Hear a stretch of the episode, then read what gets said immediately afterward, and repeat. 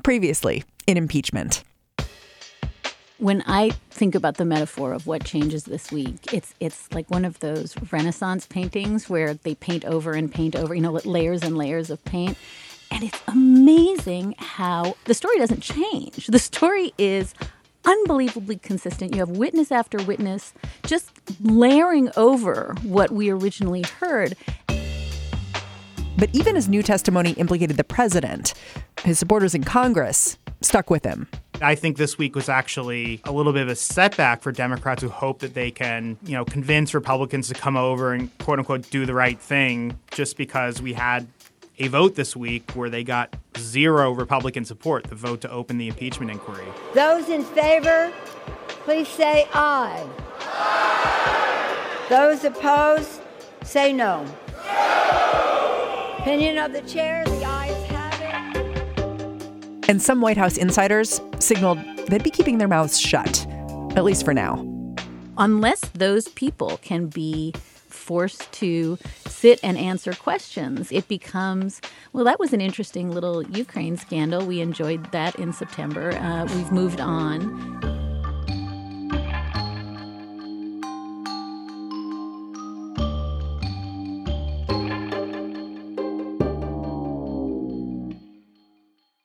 Dahlia Lithwick, Jim Newell, welcome back to impeachment again. It's kind of like Groundhog Day, but I, I have to say, like, here's what I thought when I thought about this week.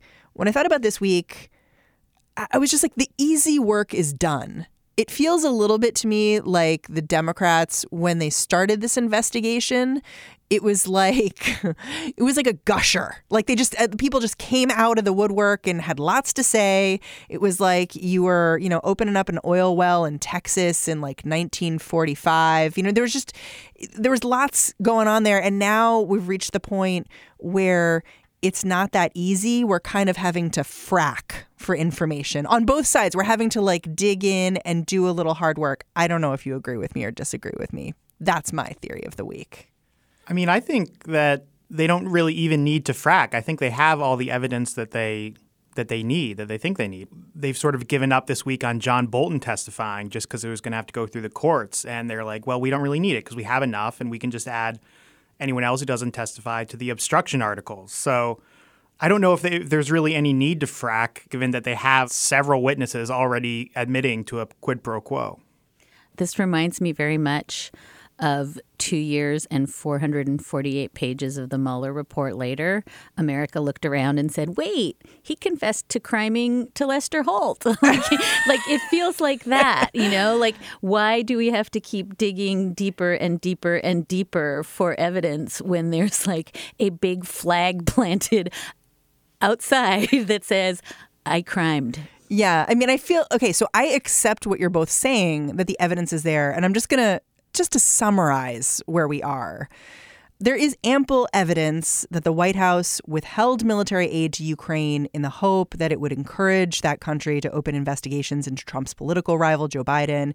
In fact, there was some reporting at the end of this week that the Ukrainian president himself was set to do an interview with CNN announcing these investigations at the behest of the White House, but that effort was scuttled when Congress began to get wind of what was going on. But that said, I would say the fracking is still happening because Democrats haven't convinced everyone and they want to convince more people. So they're still gathering evidence. They're still trying to convince people of what happened here. Democrats, they've had a lot of luck in this investigation, as we said, but there have been a few government holdouts, people who are saying, listen, we're not going to testify. Right. We have Mick Mulvaney, who was supposed to show up today potentially. He's the chief of staff for the White House, and he's like, nah. We have this guy, Charles Kupperman, who's the deputy national security advisor for Trump. And then we have John Bolton, who's the former national security advisor. And all these people seem to be saying, if you want me to show up, you're going to have to work a little harder here for it. So, Dahlia, can you talk a little bit about the strategy the Democrats are using? Because they are still trying to get these people in, right? there's a fundamental time problem here, and it has been a time problem since April when the House Judiciary Committee, you know, having read the Mueller report, said, "Huh, I think we need to talk to Don McGahn since he was either a party to or a witness to a whole bunch of obstructive episodes that Mueller chronicled." And just to interrupt you here, so Don McGahn, former White House counsel, and was in the Mueller report, basically laying out a lot of incidents that were incredibly questionable, and Congress really wanted to talk to him he said, no thanks. Right, 160 times he shows up there in the obstruction section. He's he's the Where's Waldo of obstruction, and uh, the Judiciary Committee subpoenaed him, and uh, the White House came back and made this very very fanciful, out of whole cloth claim that he has, quote, absolute immunity. He cannot testify to anything. And then I think you have the problem of the glacial pace of the judicial system. That case was finally heard October 31st. Happy Halloween, Don McGahn, in a federal courthouse in Washington, D.C. Federal District Judge uh, Ketanji Brown Jackson hears the White House's claims, essentially just chuckles at the claims. There because the claims are uh, you can't hold us to account. Basically, that is that those are their claims, and we should probably remind people why are we going back to the Mueller report here when we're talking about the impeachment inquiry, which is something different? Well, I think it's because this is the same principle that they've now extended when they say Kupperman and Bolton. Nobody, even if you've left the White House, even if you were not a senior advisor, nobody gets to talk ever to anyone. The other claim that they were arguing, by the way, in Judge uh, Jackson's court was that there's no role for the judiciary here at all that the judiciary should not even be interceding in this fight because it's not appropriate. And I think Judge Jackson had very little patience with that. She uh, made it sound as though she is going to rule in the, the, Don McGahn issue in the next week or two. And in the meantime, when it became manifest that Kupperman and then Bolton, who's represented by the same lawyer as Kupperman, when they started saying, We're not showing up without a subpoena, we need this to be adjudicated in the courts as well, Judge Leon, who's right down the hall from Judge Jackson, said, Yes, this is urgently important, and I will docket it for December 10th. So, not super fast. Well, that's, I mean, that is lightning speed for the federal judiciary, but it's clear that that's not impeachment speed. And so, what happened this week was Democrats in the House said, that's fine. We're going to let the Don McGahn case stand as a proxy for adjudicating this claim everywhere. We're not going to sit around and wait until Judge Leon, sometime in December or possibly January, rules on this. So, that was the decision. It was essentially a way way of saying we're going to put all our eggs in the basket that whatever Judge Jackson decides with respect to McGahn will hold for everybody else, with the huge caveat that this will be appealed to the DC Circuit and that then it could go to the Supreme Court. So we are almost watching a tortoise hare problem where the tortoise is the courts. And I should just note parenthetically because this is interesting there's turtles built into the supreme court building everywhere like if you what does that mean they're little stone turtles like oh. built into the like if you go out in the courtyard it's it's they're proud they embrace the slowness of the judicial process because it's deliberative but if you are adam schiff and you would really like uh, to have don mcgahn in there testifying to the crimes or john uh, bolton or, john or bolton, mulvaney or kupperman then the turtle thing is is not super duper helpful. Like they want to just put a little rocket engine on the turtle and speed this thing up. And what I thought was interesting was that Adam Schiff sort of did this really interesting strategy where he said, okay, we have subpoenaed Charles Kupperman, this guy who is the deputy national security advisor. He said, no, I need the judiciary to tell me what to do here, decide between the executive branch and Congress. But we're going to unsubpoena him. We're going to retract that subpoena and tell him we would like you instead to pay attention to whatever happens over here with this Don McGahn situation just to speed it up. But then also, was it a potentially more favorable judge? Well, I think for sure, Judge Jackson, it was clear in her courtroom that she did not have a lot of time or patience for the arguments that the White House was making.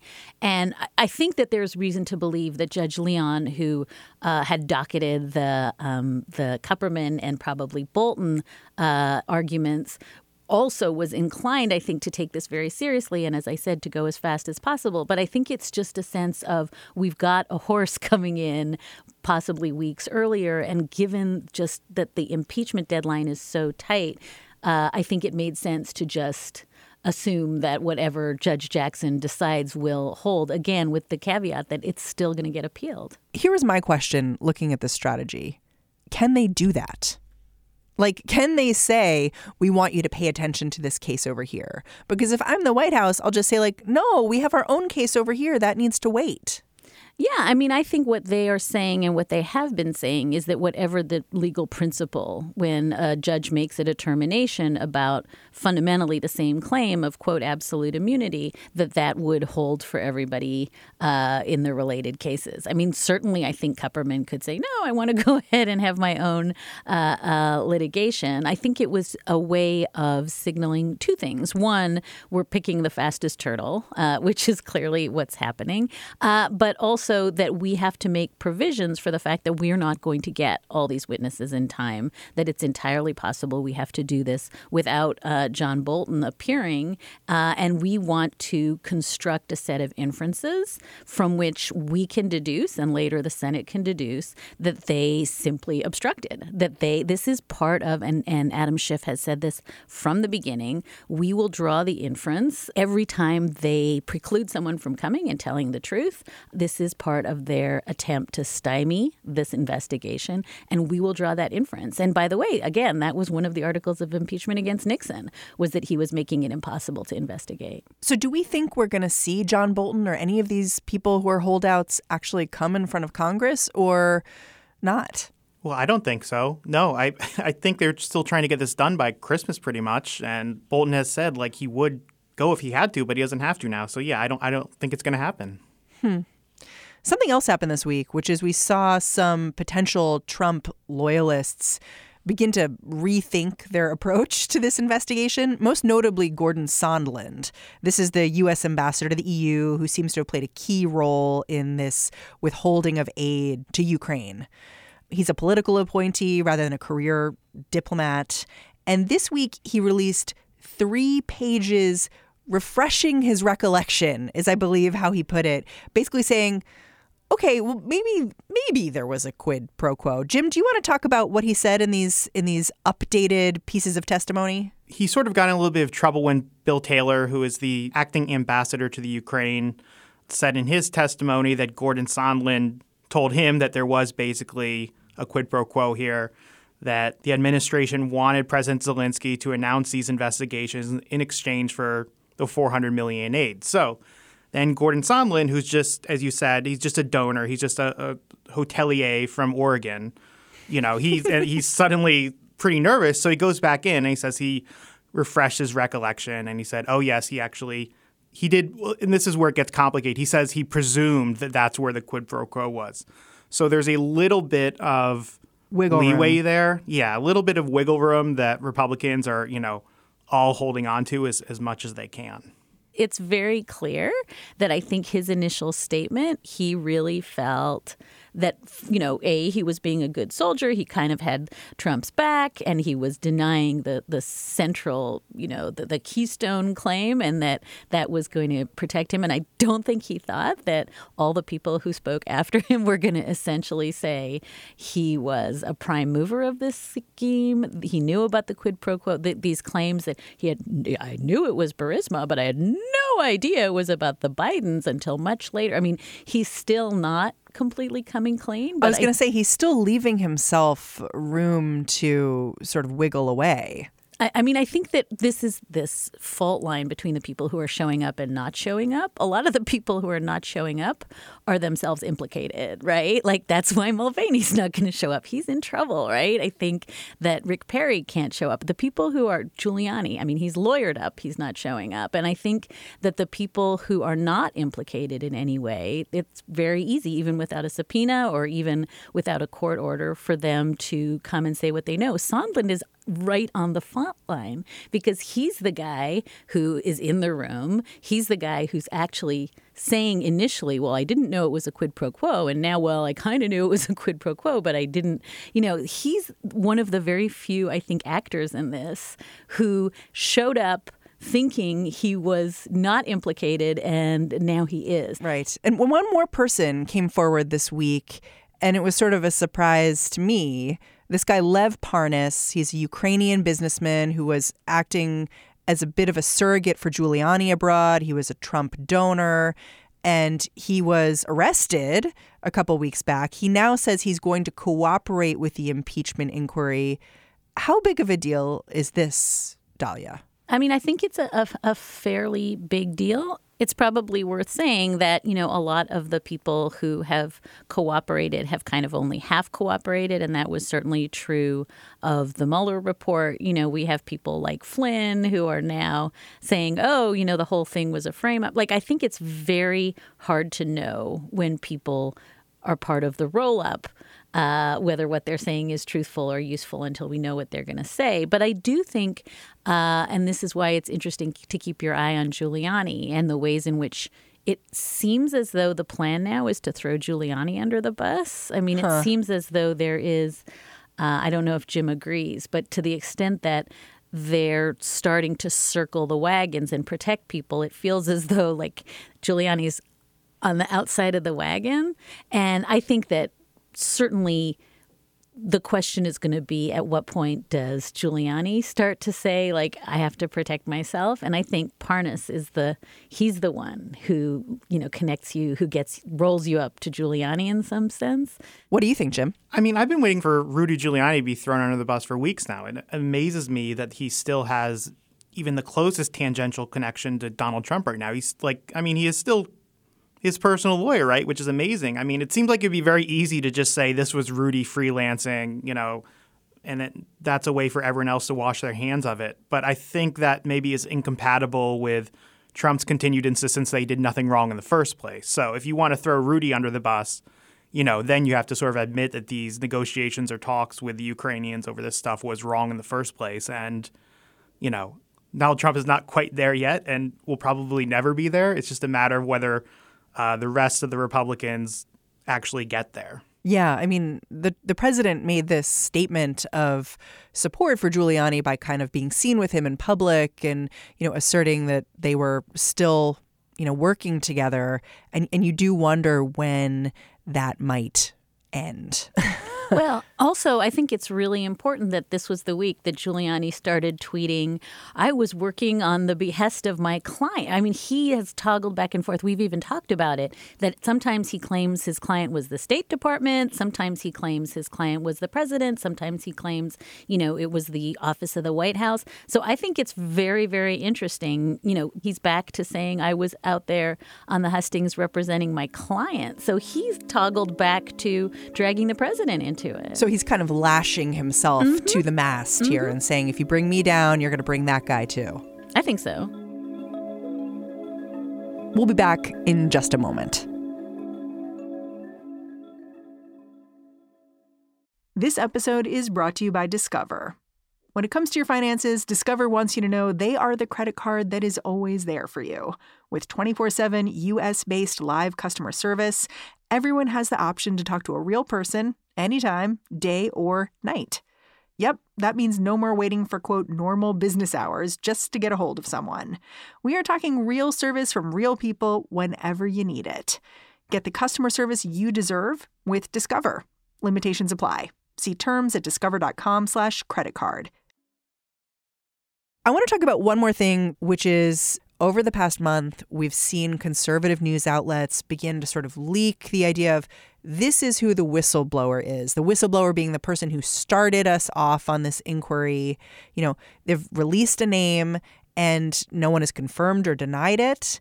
It was interesting because this has become a real defense of the Republicans. You even saw Lindsey Graham coming out and saying we need to really talk to the whistleblower. We need to understand who that person is. So this has become a real part of their defense. You can't prosecute somebody. Impeachment is the political death penalty based on an anonymous source. So, yes, we need the whistleblower's name. We need who they are, and they need to be cross examined under oath about any biases they may have. Number two. But this past week, Donald Trump's son showed up on The View, and he was there theoretically to talk about his new book, but it ended up being this very uncomfortable interrogation about his Twitter feed because this past week was the first time we saw Donald Trump Jr. tweeting out information that could link this name with the whistleblower. The whistleblower's name was on a little website called The Drudge Report a couple of days ago. It was in Real, Real Clear Politics.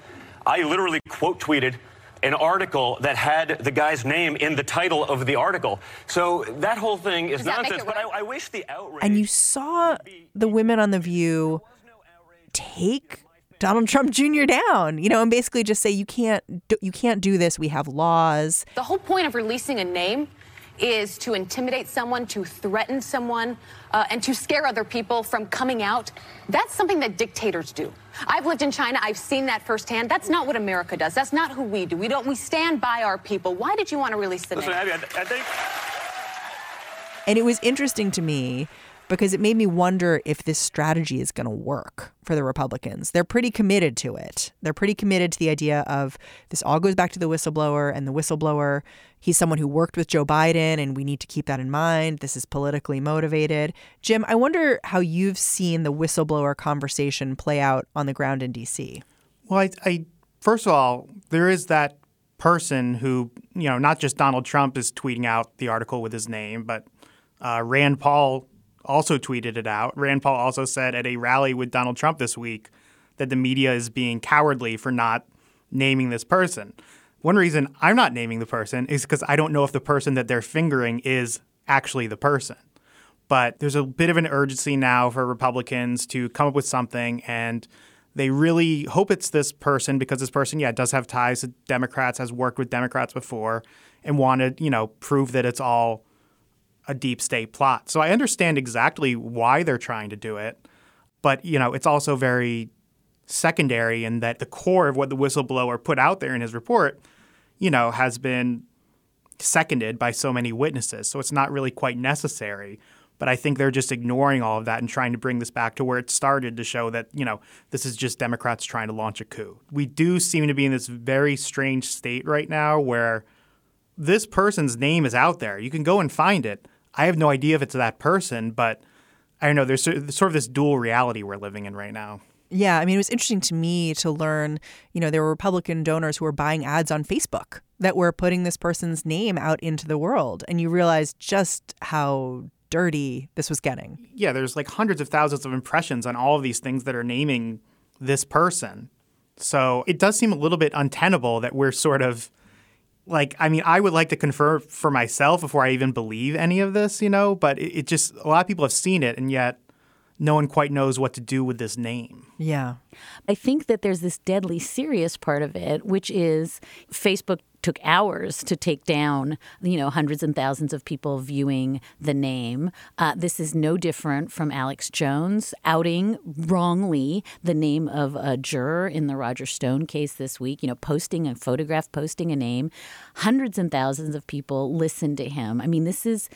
Pizzagate again. You know, we don't know, as Jim says, if if the you know foreign reports of who the CIA person is, you know, detailed at the White House is correct or not.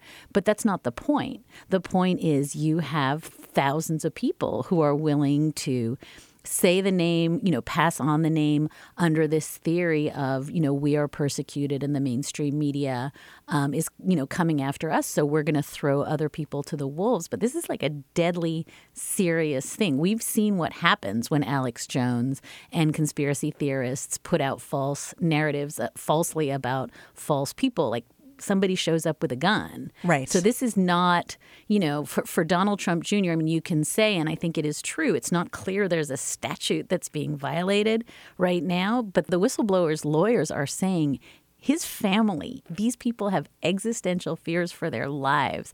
And here's Donald Trump Jr. like yucking it up, you know, on The View. The sense that this is a joke or a game when people's lives are at risk. And to be clear, for the hundredth time, the whistleblower broke no law. Right. That's And- staggering.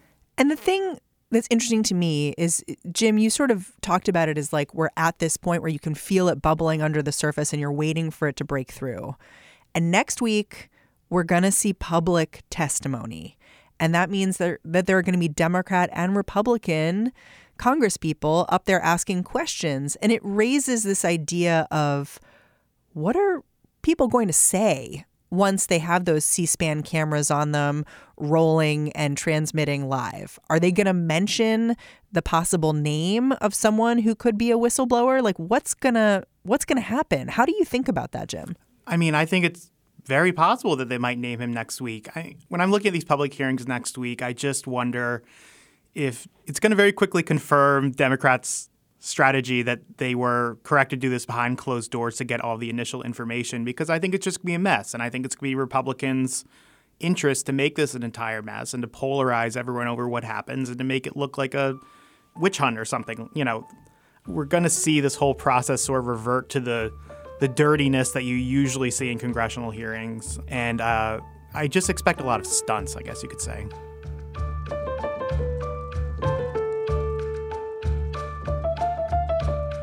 Dahlia, Jim, thank you so much for joining me. Thank you. Thanks. Dahlia Lithwick and Jim Newell are fantastic human beings who show up here every week. They also write for Slate. That's your impeachment news roundup. What Next is produced by Mary Wilson, Jason DeLeon, Danielle Hewitt, and Mara Silvers. We had extra help this week from Melissa Kaplan and Rosemary Belson. Thanks for listening. I'm Mary Harris. I will catch you back here on Monday.